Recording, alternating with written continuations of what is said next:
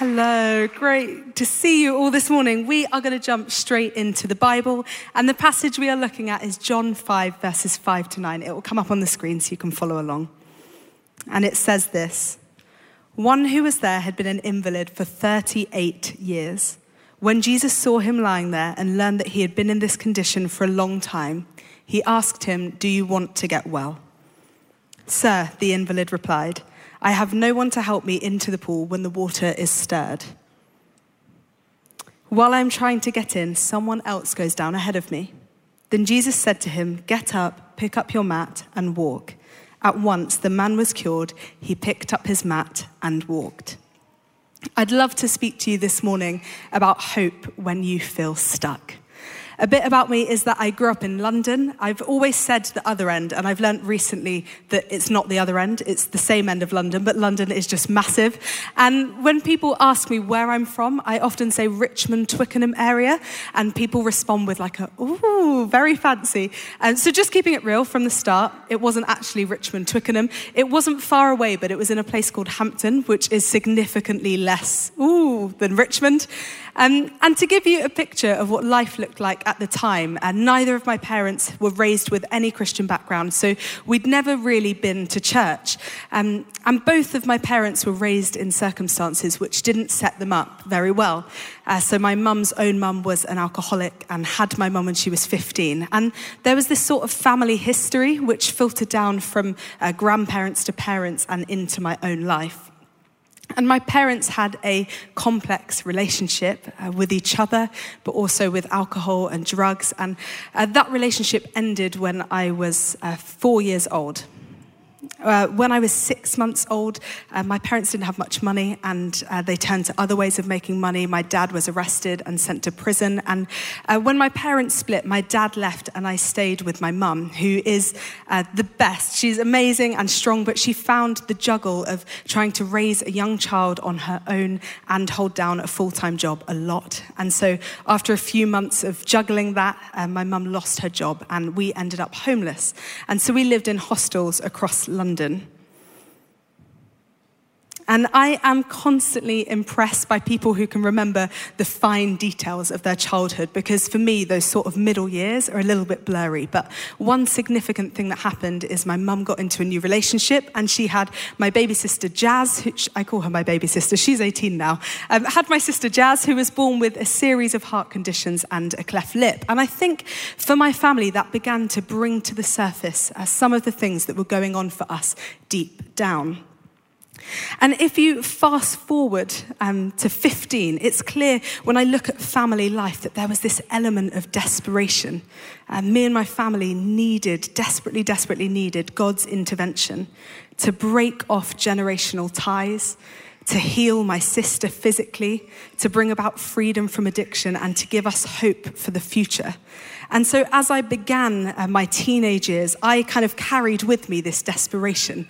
And I didn't know where to go, what to do. And being totally honest, I don't think I really thought there was anywhere I could go that was different from where uh, my parents and grandparents and the people before me had been. Um, so I was kind of making everything up when I was 15. Um, and over my childhood, there is this sort of evidence of um, seeking or exploring faith. Um, my mum would go through phases where we'd go to like a mind, body, and soul exhibition, or we'd go to a spiritualist church, and we'd kind of go in, we'd talk about it a bit, and then it would fade. So nothing really kind of stuck in our family and became a firm foundation. So we just kept asking these questions.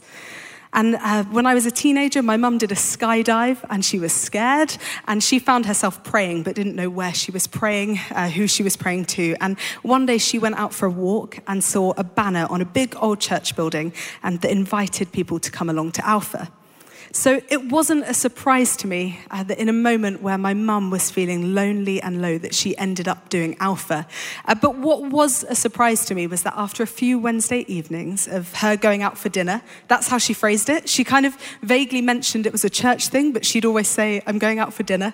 Um, and after a few of these Wednesday evenings, she came back a different person. Because what happened to Alpha, uh, what happened to my mum on Alpha, meeting Jesus, changed her. And so uh, this phase kind of didn't end. If you fast forward a few months, I'm about 15, um, and it was a Sunday morning. I remember really clearly. I was at a friend's house, and I was quite hungover, as I would be most Sunday mornings. Um, and kind of prior to this, my mum would have nothing really going on on a Sunday morning, so she'd come and pick me up, and she'd, yeah, it, it wasn't such a fight. But this Sunday morning in particular, um, my mum put up a real fuss about coming to get me, and I was not impressed. I was a really stubborn teenager. Um, and in Greater London on a Sunday, the buses take at least eight minutes to come. And for me, that was too long to wait. Uh, and so I pushed and I pushed and I pushed and I put up such a big fuss. And eventually, um, my mum caved and she said, Okay, fine, I'll come and get you. I'll be there soon. And so mum arrives to pick me up from this friend's house, and I get in the car and we start driving. And mum's a bit grumpy, I'm a bit grumpy. I've got like makeup on from the night before still. I'm not in a good state. And mum starts driving, but she drives not in the direction of our house. She drives and pulls up outside a church building. And I was so unimpressed. And she turned and looked straight at me and said, I'm going in so you can come in with me or you can stay in the car. I was like, okay, cool. So, what you need to know about me at this stage is that on any personality test I have ever done, I come up as about 97% extrovert. Uh, and so, the idea of going into church felt really, really scary, but it felt a little bit less scary than being left in my own company for too long. So, I caved. And I walked into church. I was terrified. I've never really been in a church building. Um, and the atmosphere was just different to anything I had ever, ever been in before. People were really nice, which was a surprise to me. Uh, people looked genuinely quite happy. Um, they welcomed me. They asked me questions about my life and were interested in me. And I left the service having not really listened uh, to anything that was said at all. I just sat with this lady who asked me questions and seemed like a nice person. And I remember leaving the church thinking, I don't know what that lady has, but she has something and I want it. And now I know that the thing that set this lady apart was the presence of the Holy Spirit in her. Uh, but I remember in that moment, that was when my expectations completely shifted. I went from just presuming that Jesus wasn't real and therefore my life would turn out a certain way to considering that if Jesus was real, it might have even just a little bit of impact on the way that my life turned out. And so that began for me this journey of getting to know Jesus. And this November just gone marks 10 years since I was baptized and gave my life to Jesus.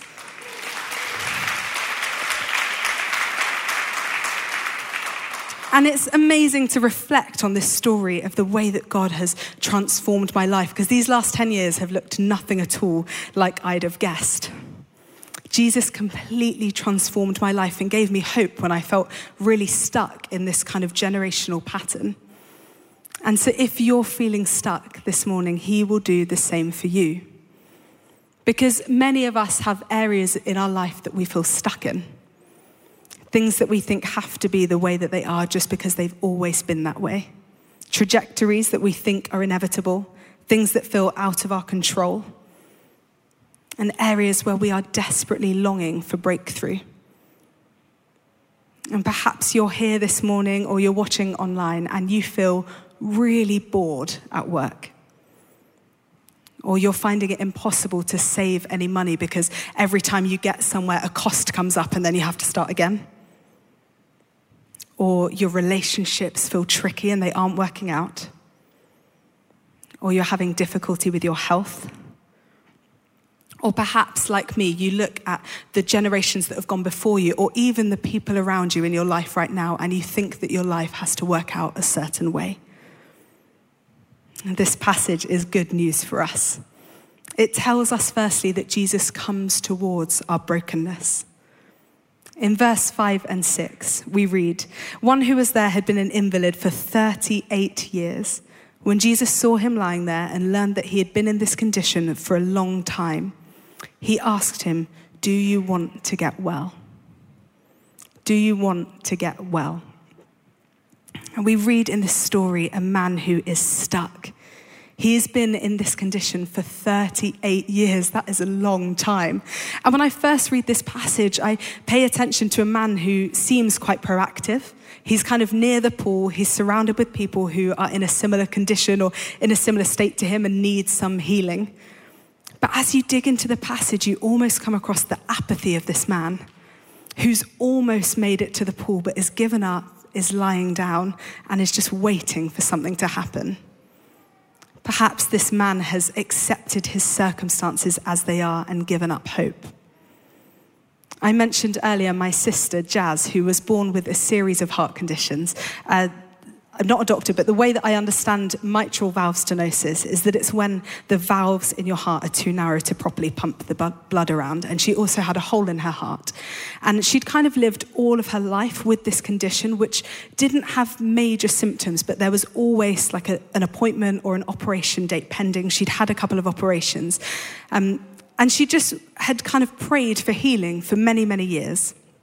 And I remember a few years ago, we were at Focus, which is the week away in the summer that we go on with churches from all across the HTB network. And I was serving on the youth team. Uh, and it came to a Wednesday evening, and my sister ran up to me. Uh, tears filled her eyes, and she looked at me and just asked, Why me? And I had never really seen her in this distressed way before. So I didn't know how to respond. I didn't know how to explain the fact that God hadn't healed her. Um, and, but I knew that what we could do was get around her and pray. So a group got around her, they laid hands on her and just asked God for his help healing her. And at the time, Jazz describes that she felt something shift in her body, but obviously it's hard to tell with a heart condition if anything's actually changed. So um, she kind of left feeling hopeful, but not really sure what had happened. And she had an appointment coming up later that week. So she went along to the Royal Brompton, just down the road, and uh, had all the scans as normal. And it got to the end of the appointment, and the doctor turned to her and my mum, who were there, and said, It's as if by magic the problem has totally gone.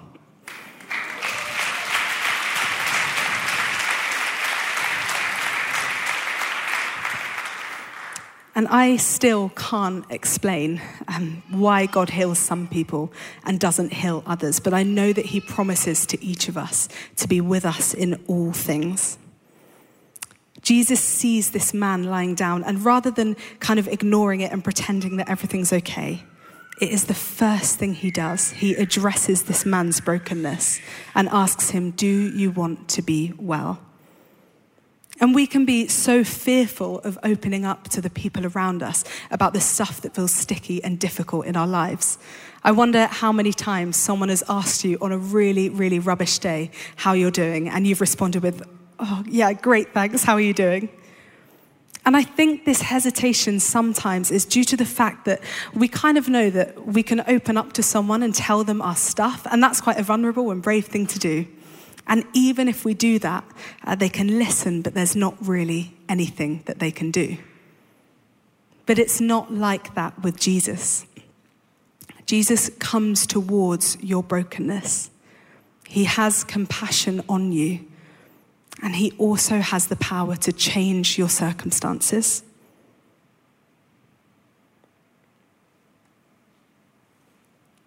This morning, I want to let you know that even if you have given up hope in your circumstances and they feel impossible, Jesus acknowledges and engages in the issue of this man's brokenness, and he will do the same for you.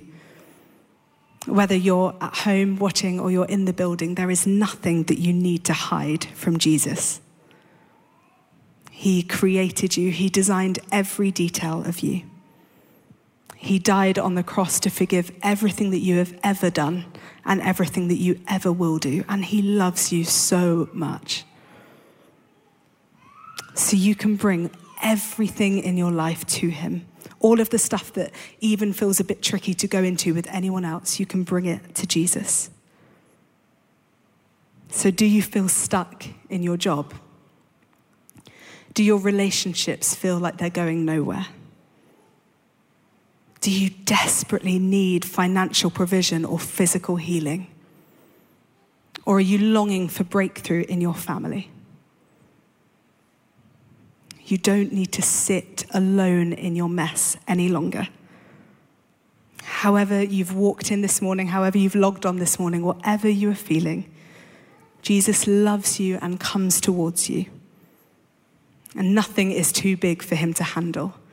All we need to do is acknowledge the brokenness in our lives and invite him into it. And the second thing this passage tells us for when we feel stuck is that Jesus is our hope. Verses 7 and 8 say, Sir, the invalid replied, I have no one to help me into the pool when the water is stirred. While I'm trying to get in, someone else goes down ahead of me. Then Jesus said to him, Get up, pick up your mat, and walk. At once the man was cured. He picked up his mat and he walked. I heard a story the other day that I'd love to share with you um, about a lady who was at Embankment Station just before Christmas 2012. Uh, apparently, she looked quite distressed, and so uh, the staff at Embankment Station were approached um, with this lady in tears and her asking, Where has the voice gone? And the staff weren't really sure what she was talking about. They asked what voice she meant. And she explained that she meant the voice that announces, Mind the gap when you're waiting for the tube. And they explained that uh, the system had been updated. There was this new digital system, and so she didn't need to worry because the announcement would still be made. It was just a different voice. And as they chatted, it became clear that this voice belonged uh, to this lady's husband, a guy called Oswald Chambers, who was a theatre actor who died in 2007. And this lady, Margaret, was his wife. She would come to Embankment Station every day to sit to listen to and to be comforted by the voice of her late husband. And she would go to Embankment Station for this comfort and for this hope. And it might not be an underground station for you, but I wonder where you go when you feel stuck. Perhaps you find yourself doom scrolling through the news, or tapping through Instagram, or swiping through Tinder or pouring one more glass of wine, or clicking next episode and just watching one more on Netflix, or placing another shopping order. We read that although this man tried to go to a place and not a person, it's not the place that made him well. It is Jesus who commands the man to pick up his mat and to walk the man had an encounter with Jesus, and that is what transformed him. That is what made him well. And you are invited today and every day to come to that same person. Today, I want you to know that Jesus comes towards your brokenness and that he is your hope in whatever you are going through. My sister was physically healed in a miraculous way my mum was set free from addiction and given a whole new life. And God turned my life around, gave me hope and joy, and set me free from these generational patterns that could have kept me bound. The promise that God makes to you today is that He comes towards your brokenness, it doesn't scare Him away, and that He is your hope when you feel stuck. And so we're going to pray. I'd love to invite you to stand.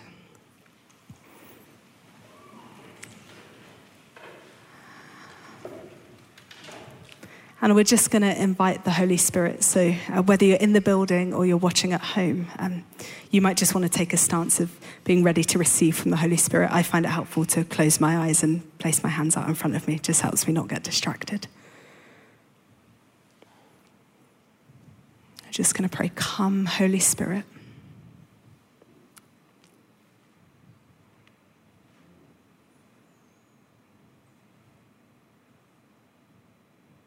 And we thank you, Jesus, that you come towards all of the things that we push to one side. We thank you for the hope that we can find in only you. And so we invite you this morning to come and be with us to do what only you can do.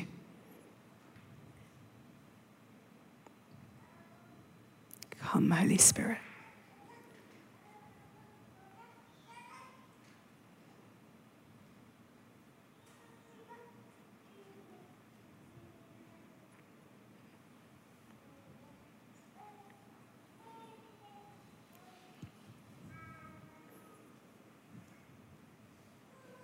Just get a sense that um, when I described what happened with my sister at Focus, um, and as she approached me with her eyes filled with tears, I just got a sense that there may be people in here or at home who, when I said that, your eyes filled with tears, because you could really resonate with that feeling of being at the end of yourself.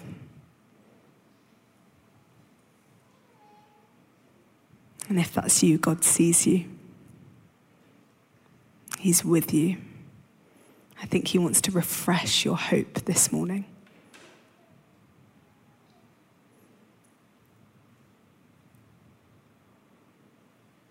I get a sense that uh, there may be people who uh, you came in this morning really questioning how you could be a good friend or a family member to someone you know who is really, really struggling. I got a sense that it might be around a physical health issue, um, but that you've not really known what to do or how to respond. And I just sense that God wants to fill you with His Holy Spirit to give you fresh courage to not avoid the situation, but to kind of face it head on. And I think that God just wants you to know that, that He is with you in the conversations that you've been having.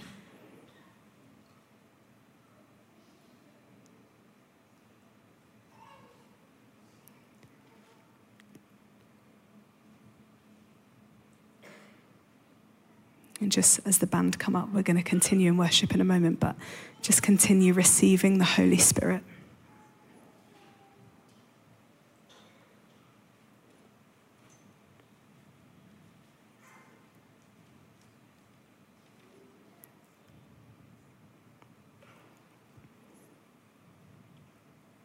And we got a sense that God wants to refresh hope um, for someone in being a good friend or family to someone, but just would love to give an opportunity for anyone who has come in here this morning just sensing um, that you really need this hope in your life at the moment. And if it might be around a career thing as well. Um, but if that's you, we'd love to pray for you. And so if you want to receive the Holy Spirit that fills you with hope, would you just pop your hand in the air? If you're at home, just receive the Holy Spirit where you are. Thank you. Thank you. And I wonder if the rest of us, if, if we could look around, if you just keep your hand up, um, there's someone near you, we, we can't move, but if you could just stretch out a hand and bless what the Holy Spirit is already doing. Yes, if we have a look around, there's a few hands up. There's one just, and one at the very back as well. Thank you. And we pray, Lord Jesus, for anyone who is here or watching online who desperately feels as though they need this fresh sense of hope.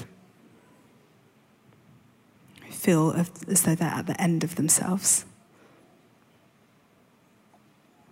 Pour out your Holy Spirit. Pour out your Holy Spirit afresh. Pray for anyone who's feeling the pressure of having to be the hope to other people, that they would know that your spirit is filling them up, giving them the words, and giving them the strength.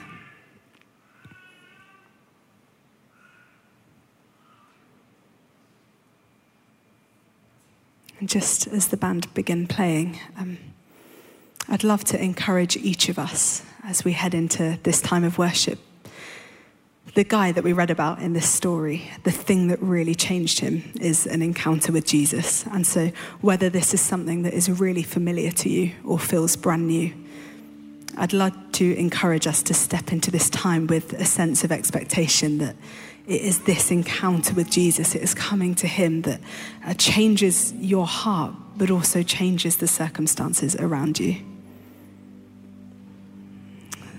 Take this opportunity for an encounter with Jesus and let's worship together.